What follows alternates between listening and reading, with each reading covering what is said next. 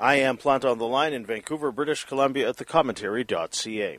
Estella Kuchta joins me now in her uh, new novel, Finding the Daydreamer, her debut. She takes us to central British Columbia in the era of the Depression. It's a pretty rural place with cowboys and the land all around. The interior of British Columbia is a place where uh, little fiction has been uh, set in heretofore, and Miss Kuchta takes us to a time and place where attitudes are a little different, though it's uh, hard to say what's actually expressed now as then. When uh, this book takes place, not much is shared. The feelings of loneliness, abandonment, and uh, a vast landscape are evoked, which uh, leaves a lot of room for characters in the book to daydream. What they want or long for are often uh, simple, like love. I'll ask Estella about um, her central uh, character, our narrator Annabelle, and um, that which she leaves and what she seeks. I'll ask her about the inspiration for her work, as well as the, the research she's done as to the sort of love stories depicted in Canadian literature, what she found or perhaps didn't might have inspired her own writing. Estella Kuchta is a writer, researcher, and post secondary instructor here in Vancouver. She earned degrees from the University of British Columbia in creative writing and literature. Visit estellakuchta.com for more information. This new book is uh, published by Elm Books. Please welcome to the Plant Online program, Estella Kuchta. Ms. Kuchta, good morning. Good morning. Pleasure to be here. Thanks for joining us. Um, I guess the, the, beginning of the book, we, we meet um, its central character, our narrator, Annabelle. Um, when we see her at the, at the start of your book, where is she in her life? Like, how old is she? She is in her late 20s. She's a mother of a young girl who's three years old, and she's living up in the Cariboo Chilcotin region on a ranch with her husband. And, and as as, I, uh, as we were chatting before we started, that part of the province is not a, pro- a part of the province that, that say we've uh, read about it all, is it? I mean, I remember talking to Patrick Lane a, a, few years ago when he said a novel in the interior, and he said that yeah, it's a, it's a part of the the, the country. I mean, it, most books that come out of BC are ones that are set near water. Right, that's a good point. In fact, I mean, I grew up in BC. I grew up in Langley and Kitimat, and if it wasn't for my grandmother telling me stories about living up in the Chilcotin, I never would have even known that there were cowboys there. So there's a huge gap in the history of our province, and one of my many purposes in writing the book was to try to fill in some of that gap. Um, so you mentioned your grandmother. Is this a part of the province that you say lived in yourself? I haven't actually lived in the Cariboo Chilcotin region. No, I've only been there as a visitor. So really, when you're hearing this story, you're hearing it from a couple different perspectives. Now, any historical fiction book, you know, it has the fiction component as uh-huh. well as the historical component. But in this particular instance, my research derived primarily from talking to my grandmother, or rather, more accurately, her talking to me, mm-hmm. because she was a very, very talkative woman with really interesting stories to tell. And the world that she created for me, the descriptions that she gave to me, were of an area where, first off, there were exceedingly few women, especially mm. white women. And secondly, where people lived a very um, hard-working life during this Depression era. They didn't have time to sit around, write things down. In fact, a great many of the people that she encountered on a day-to-day basis were illiterate when she first arrived in the Chilcotin from West Vancouver, uh-huh. she arrived there as a school teacher, and the head of the school board of that region had a fourth grade education. Wow. And his assistant was completely illiterate. So there were, uh, you know, people can be educated in a whole number of ways. I want to be really clear about that.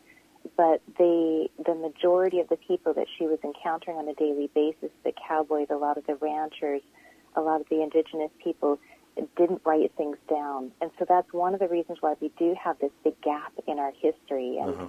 why a lot of these stories haven't been told before. Yeah, yeah. Well, what's what's fascinating is I'm, I'm starting the book is is um, you do get a sense, as you just said a moment ago, uh, uh about how hard life is, and and um, you know the the work involved day to day. I mean, we we we see Annabelle just working these long hours, and and um, you, you, get a great sense too. it. And this is this is a your skill as a writer of of the conditions of of um, what her kitchen is like, what it smells like, how heavy everything is. Um, I mean, what's fascinating is you just said your grandmother uh, would would tell you stories about it, but you've captured it so well. Was was there any other research that you did in the course of writing Finding the Daydreamer? Uh, yes. So I did take trips up to the Cariboo Chilcotin region, visiting the museums, um, looking around the historical buildings. An old family friend, Rex Moon, was very kind in driving me around and painting for me the picture of what that region looked like, where everything was during the Depression era. Um, but another key part of my research too was just being with the land. Mm. So part of this project emerged um, during a period of time where I was studying at UBC in the literature program, and I had a professor named Laurie Ricou who I took an eco-criticism class with. And it was kind of one of these classes that really changes the way you view the whole world he talked about how the land itself and plants and trees and animals themselves carry stories and inhabit stories and are stories. And so one of the things that I did when I visited these regions, Pemberton and Chilcotin, mm-hmm. was to really try to just be in the place and really listen to the land. What are the trees saying? what are the birds saying? And you can hear Annabelle, the character, doing this in parts too. She listens to the chickadees and she listens to not just the sound of it, not just what does it mean to a human being, but what does it mean to them? What does it mean to the sunrise? What does it mean to the morning? So I also tried to capture the the stories that were emerging from the land. How, how much has the land changed, or, or, or the, the the nature itself in that part of the world from wh- where the book is set to um, where we are today. I mean, uh, your family friend would drive you around and, and, tell you the differences, but I mean, how much of it has changed, say? Um, I'm probably not the most qualified to answer that, but from what I can tell, it hasn't changed enormously. There are some changes, but you know, when I was visiting in the Cariboo, I stayed on a horse ranch, interacted with cowboys, and you know, the cowboys, even the cowboy culture, in some ways was still similar to what my grandmother had described from you know decades and decades uh-huh. ago. So there's still cowboys out there doing their work. Um, of course, the cattle drives that used to happen from the Chilcotin down to Vancouver, where they'd have these you know, herds of cattle just moving them slowly, slowly over the course of weeks down to Vancouver for mm-hmm. slaughter. Those obviously don't take place in the same way anymore but a lot of the culture is still there. I mean, of course, the land, the landscape, the animals, the nature, all those things still exist in the same degree. Just a few more, few more buildings around, a few oh, more tractors. I'll, I'll bet. Yeah. Um, when when you um, talk about cowboys, as you do in the book, um, what are they like? And and uh, I guess our, our, our um, closest reference for, for most of us are you know these these Western movies from, from you know the the mid 20th century, if you will. Are, are the cowboys in this part of the world, in British Columbia, are they the same, say? Well, I'm not very versed about cowboys in other parts of the world, but what my grandmother specifically described about cowboy culture in the Chilcotin during the Depression era was really hardworking men who were, by and large, very full of integrity, like good people, good, kind people who were hardworking, who were struggling, mm-hmm. um, especially those who didn't own land, who were just, you know, born cowboys, as they're called, illiterate, um, no land, no property, no money to their name, you know, really arriving at the ranch in kind of very hardship circumstances with little in their possession and very hungry, mm-hmm. really, really physically hungry, um, and then quite quiet too you know, not very talkative people. My grandmother was an extremely talkative person. She loved storytelling. She loved to engage in conversation. But she described the cowboys of that region as being quite quiet and talking only when they needed to. Mm. And that's a, the sense that we get as we start the book. Um, in terms of the uh, nature of the relationship between Annabelle and her husband, um, I forget his name now, Hugh, right? Hugh, yeah. Yeah. Um, what is that? And I mean, you're obviously not going to tell us the whole thing because we, we need to read the book to, to Yeah. find out. But uh, as we meet them, um, but you, you mentioned a thing a moment ago about about um, the importance of land and property. I guess that's one of the reasons why she married him, right? Yes, uh, for sure. A woman of that time period in that region probably wouldn't have considered marrying somebody who didn't have land because that would equate to a life of such utter poverty that you probably wouldn't be able to literally survive. Mhm. And you can see even for a married woman, um, woman on a ranch, life is hard enough to survive. Yeah. And so, yeah, you really looked for somebody who owned property um, was the first thing. But our character, Annabelle, finds herself in a situation that anybody in any area could have, where she married a man who turns out to be not who she thinks.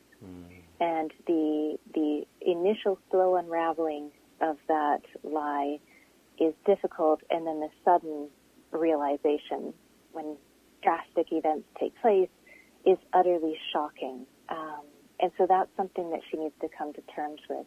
One of the other reasons why I wrote the book is mm, I wanted to try to write the stories that hadn't been told. And they hadn't been told because people didn't have the time, because people didn't write, Mhm. um, they were illiterate.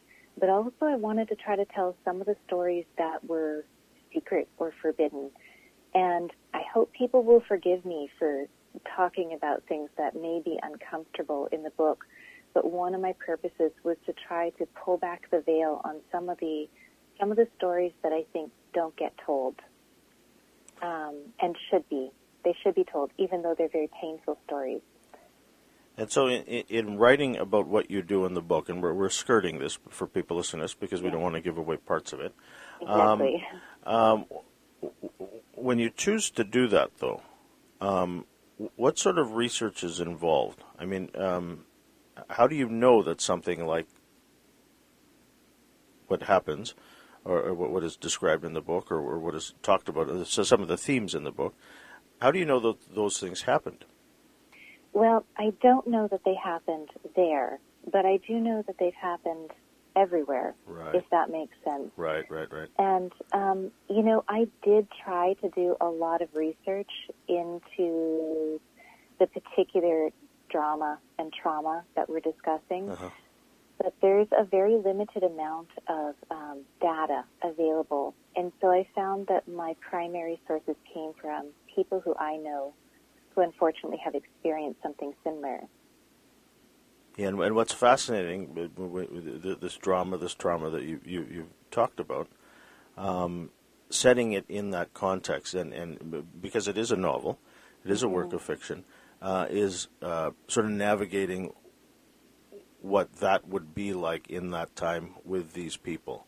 And um, I think that's the fascinating thing that, that, that you illuminate because it, it makes um, something that happened in the era of the Depression awfully relevant to today. Yeah.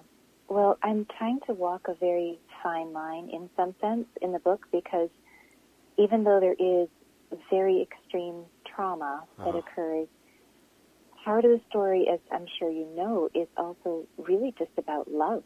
In fact, the book as a whole is really about love. And the book emerged from my own research about love. I um, had been given a very generous SSHRC grant to try to investigate the nature of Canadian love stories because I realized that we can talk about a classic French love story or classic Chinese love story, classic Victorian love story, Uh-huh. classic Russian love story, and we all have like a little bit of a sense what we're talking about, even though, of course, any particular um, national genre is going to have some variations. But what's a classical Canadian love Mm, story? Right, What's right. what's that flavor even look like? Nobody had investigated this. Nobody had looked into it. So, for my graduate work up at UBC, this was my task to try to resolve this question. And because I'm a person who thinks in stories, and sometimes I can only figure things out through telling a story, I decided to actually try to write it. So I'd figured out that there were some pieces of the puzzle that factor into that equation, like vast geography is Mm, right. certainly yeah. a factor in Canadian love stories. the fact that you have um, a huge population of people who, except for the indigenous people, are all immigrants uh-huh. coming from somewhere else, trying to figure out how to get along. And they've determined already that you know politeness and harmony are going to be sort of the cultural foundation. Well, how can you have a culture of passion if you have a culture that primarily prioritizes politeness? Mm. So these were questions I tried to unravel through the storytelling. And as I wrote the book, I began with the question, how do you have a real love story? How do you have a passionate love story? Not just the, I married him because he owned land stuff story, you know, or I married him because he was one of only three single people in the town, right? But how do you have like a real passionate love story in this location at this time period? that was one of the questions that I was trying to unravel. And I began with a character who I, I really wanted to invest my my energy in somebody who I felt I admired. So I've read a lot of books, you know, in the last couple decades where the trend has often been in these very deeply flawed protagonists yeah, yeah, yeah. who are essentially bad guys or bad, you know, bad people who have a, a soft underside. And I thought that's that's interesting, but I, I actually really want to see a character who I admire. Uh-huh. Who would I look up to? Who would I want to be friends with or learn from? And so I began with this character of Annabelle in this setting, in this context, at this time and place with these untold stories, trying to resolve this question of what is a Canadian love story? How can you make that happen? And then I just wrote, and really through the entire book, I never had any idea what was going to happen next. Yeah. I could see about five pages ahead, and that was it. So, so what was it about Annabelle that you just liked about her? Well, I think she has a different way of understanding the world, and it's a way that was really quite in contrast to the people that she was around. So she lives in this very pragmatic, down to earth, practical, hard working environment. And she's really not like that herself by temperament. Uh-huh. Uh, she's very much a daydreamer. She's somebody who, you know, probably given more choices in life, could have been a brilliant artist of some kind, or or even writer, or working in the creative fields, or even healer, or something involving intuition and creativity. But that wasn't the world that she was involved in, and so her way of understanding the world really is in contrast to everybody around her. And one of the struggles that she has all throughout the book is to try to reconcile that because she actually knows more than she thinks. And part of her struggle is in learning how to trust mm-hmm. what she does know, learning how to not be like other people, learning how to trust who she really is. And, and, and that's one of the, the, the things um, that I found fascinating about um, her character is, is, is that her daydreaming. I mean, it, it, takes her to a lot of different places, doesn't it? Yeah. And, and I yeah. guess it, it um, encourages her to, to actually go other places later on, doesn't it? Yes. So, you know, I, even I think it's like the second sentence in the book, it's like intuition and daydream kind of blur together for her. And it takes her an awful long time to sort of sort out what is what. You know, what's daydream, what's intuition, where do the two meet, and how can she use that? how does that benefit her understanding of the world and and her feeling of acceptance in the world? A lot of people, I guess, um, are, are, discouraged from daydreaming because it, it, it um, is, is, distracting, I suppose. Um, have you found it a, a, benefit in your own life, say, even in your own practice of writing?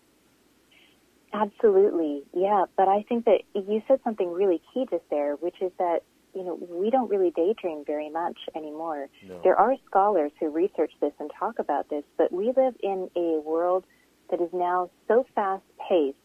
There's so much entertainment and expectation at your fingertips all the time that we don't really take the time, most of us, to just sit back and daydream. And it's actually in those daydreaming moments that not just Annabelle, but all of us can find something from a deeper place that is maybe a little more real than the 50 things we're scrolling through on our phone in multiple seconds. Right, right. Um, so, it, yeah. It's sort of even like um, like I don't get enough sleep, so it, it's sort of even mm-hmm. the, the, dreaming that one does when they're when they're asleep. Um, you realize that that um, you know you've you've lost something. Yeah. Yeah. I think that we really have, and you know, the the world that we have all created for ourselves is one where we're being pulled over and over again into this sort of material world. And it's not just the material world that Annabelle encounters out walking on the cowboy trails on the horse, you know, of landscapes filled with glaciers and mountains and birds and clouds. It's not that, it's this material world that is uh, our own reflection. It's all these man-made things that reflect our own needs and desires, that reflect our own consumerism, and we have a very difficult time breaking away from that. And I think that part of it is we've created this culture where we somehow have equated happiness to this kind of materialism, and the two don't equate. You know, there's a there's uh, one doesn't equal the other. Yeah. And so what Annabelle discovers through her big journeys, through actually through losing everything, is that there's a kind of happiness, a kind of contentment, a kind of satisfaction with life that can come from deep inside. It doesn't have anything to do with a ranch or ownership or property or all the other materialisms of our world, then or now. Now, did she always know that, or, or, or d- does she uh, come to realize that because of something that happens in her life? She definitely didn't always know that. It's an accidental learning. As Annabelle experiences, like many of us, you know, uh, a huge curveball coming at her, Yeah, yeah. you know, big fork in the road, unexpected, and that leads her to many different learnings that she never would have encountered otherwise. Um, in, in terms of, um, you, you spoke a moment ago about the research that you did about um, uh, love stories um, in Canadian writing. Um, in terms of what you found out over the course of your research, um, were there gaps? Were, were there things that, that, that, appeared, say, in other fiction that didn't appear in, in Canadian fiction that you uh, were, say, keenly aware of and wanted to, say, depict in, in your book? Um, yes, for sure. So, speaking of gaps, one of the things that I found very interesting is that even though I struggled, you know, back in 2008 when I was finishing this research, to try to find Canadian books set within the borders of Canada, written by Canadian authors that did have deeply devoted or passionate or intense love stories of some kind, I did find Canadian authors such as Michael Ondaatje and um, Margaret Atwood, who wrote books that were passionate, intense, deeply devoted, but set outside the geographical boundaries of Canada. Mm. So that was another really interesting thing to me. Um, so one of the things that I tried to do is I thought, okay, well, there are other kinds of love stories. There's the familial love story is quite common in Canadian literature. You know, the family who sticks together out of loyalty. Um, there's friendship stories. There's, you know, the I love him, he doesn't love me, but it's kind of okay. A sort of acceptance, unrequited love story. Um, or I love him, he maybe loves me, but we're just going to focus on our business for now, and the love story becomes sidelined. So I tried to make a story, or wanted to see if I could make a story where love was central. Love is the central theme, and love can be passionate, and can be intense, and can be devotional, and a whole number of other things that I do find in other literature around the world. And I think readers will have to judge for themselves whether I succeeded. Uh, from what I've read of it, it's it's, it's a lot of it is beautifully written. A lot of it is evocative, and I can't see why it um, uh, it isn't a good read. Um, in terms of um, uh, your own say habits uh, uh, as a writer, because I, I, I read an article about um, online about you and um, or an interview that you gave um, that uh, this book was written in a rather eventful time in your own life these past 10 years. So, so how did you find the time to, to say, right? Um, I found it with a great amount of difficulty. So, yeah, uh, I wrote the book while raising two children as a very low income single mother and also while moving multiple times and moving between different countries for work. So I wrote the book in British Columbia, in various areas of British Columbia. I wrote it while working in Japan. Mm-hmm. I wrote it while working in China, and I wrote it while living in California. Uh, so it was very tumultuous, and I think that the only real thing I had going for me was my determination that I really wanted to finish the book. I love writing. Um, you know, it's such a huge part of my life, even though this is my first published novel. I've been writing for decades mm-hmm. Professionally. And, um, and then I just found little times here and there, which is difficult to do because I think as most writers will tell you, to really get engrossed in writing a novel, it's almost like you have to have a split personality for a sure, period of yeah, time. Yeah. And there were days and weeks where I was so deeply immersed in Annabelle's world that it felt like this world of being in Vancouver and being a parent was a little bit of a mirage. Uh, this didn't feel like the more important world for a little while. Yeah, so it, it was a it was definitely a big challenge, and it took a long time to do. Yeah, I've talked to writers over the years, and you know, some some talk about how they get up early in the morning and, and carve out say a, a good chunk of their day, and and write, and or some you know work better late at night. Um, but if you're busy in the rest of your life, I mean, did you have a routine or or, or anything like that? Um, no, there is nothing even remotely like a routine. Most of the time during the 10 years when I wrote this, I was working so much at my regular job, um, teaching at colleges and universities, mm-hmm. that I didn't have time to write on a daily or even a weekly basis. And so the writing would be in spurts and chunks. Um, so, for example, when I went to Japan, I was away from my children for a couple of months. And then I wrote every day uh-huh. um, for at least a couple of hours, but could be any time of day. So I, I'm kind of a, I, I just write whenever there happens to be a moment. I can write at a cafe that's super noisy. I can write in the middle of my living room with noise going around. I can uh-huh. write in the morning. I can write at midnight. I can write for 12 hours at a stretch, or I can write for half an hour, although I really prefer the 12 hour stretch. Right, yeah, yeah. Yeah, so just kind of throw it together, and unfortunately, there's been no sense of routine. I do really envy other writers who have had the opportunity and the money or the time or the ability to have some kind of routine. I think maybe I could have written a lot more by now. yeah. But I'm very glad that I have at least one book and others on the way. Yeah. So, some people might wonder why it's an American publisher that, that uh, took on your book. Mm-hmm. It's an excellent question. Um, there are two reasons. The first one is just a little bit by chance. I was finishing the book and just going through and making revisions, and one serendipitous thing led to another, and I found myself at a conference in the U.S. that was for love researchers and also popular romance scholars. Mm-hmm. And I gave a presentation on my research on Canadian love literature. And during the course of the presentation, I mentioned the book that I was writing. After the presentation, a woman approached me and told me she was a publisher and she was interested in seeing the manuscript. So I sent it to her and she agreed to publish it. Really, the main reason why it has an American publisher is that somebody approached me. I never even submitted it to right. Canadian publishing houses. Yeah. I never submitted it to anybody, only to her. And my thinking was, you know, better a bird in the hand than two in the tree. Indeed. And then the other reason is that, you know, I, I actually did spend 10 years living in the United States, living in California.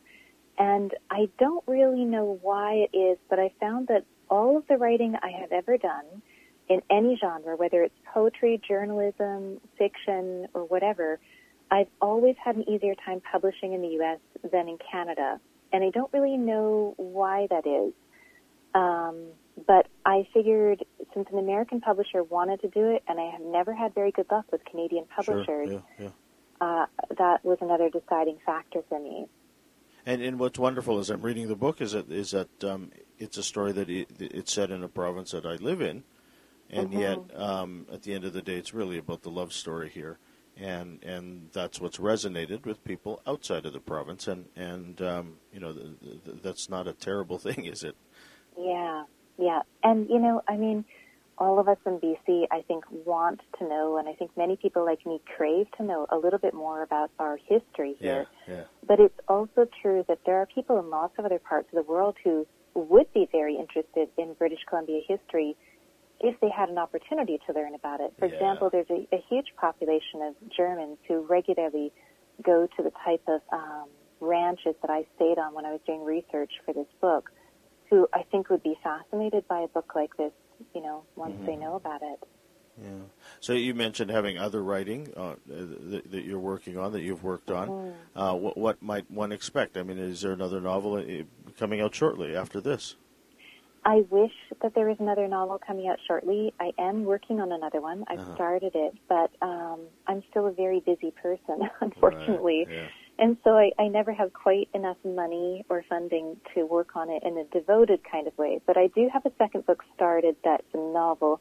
I also have um, another book that is under contract right now that is nonfiction that I'm co-authoring um, with Sean Blenkinsop that is really looking at um, my research in the field of ecologizing education, looking at the way that we can understand how humans interact with the natural world and how, what that means to um, elementary and high school education. So that book should be coming out first, and then after that, hopefully, my next novel.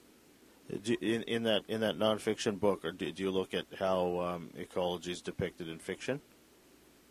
I don't know, but I am currently undertaking a PhD where I'm trying to tackle some of those questions as well. So, looking into eco-criticism, um, literature that deals with the more than human world, and also looking at the way that we even use the English language. And here we are using a language that is, you know, has colonized a huge portion of the world. Yeah. It's a language that is indelibly associated with colonization, with oppression, with materialism, with capitalism.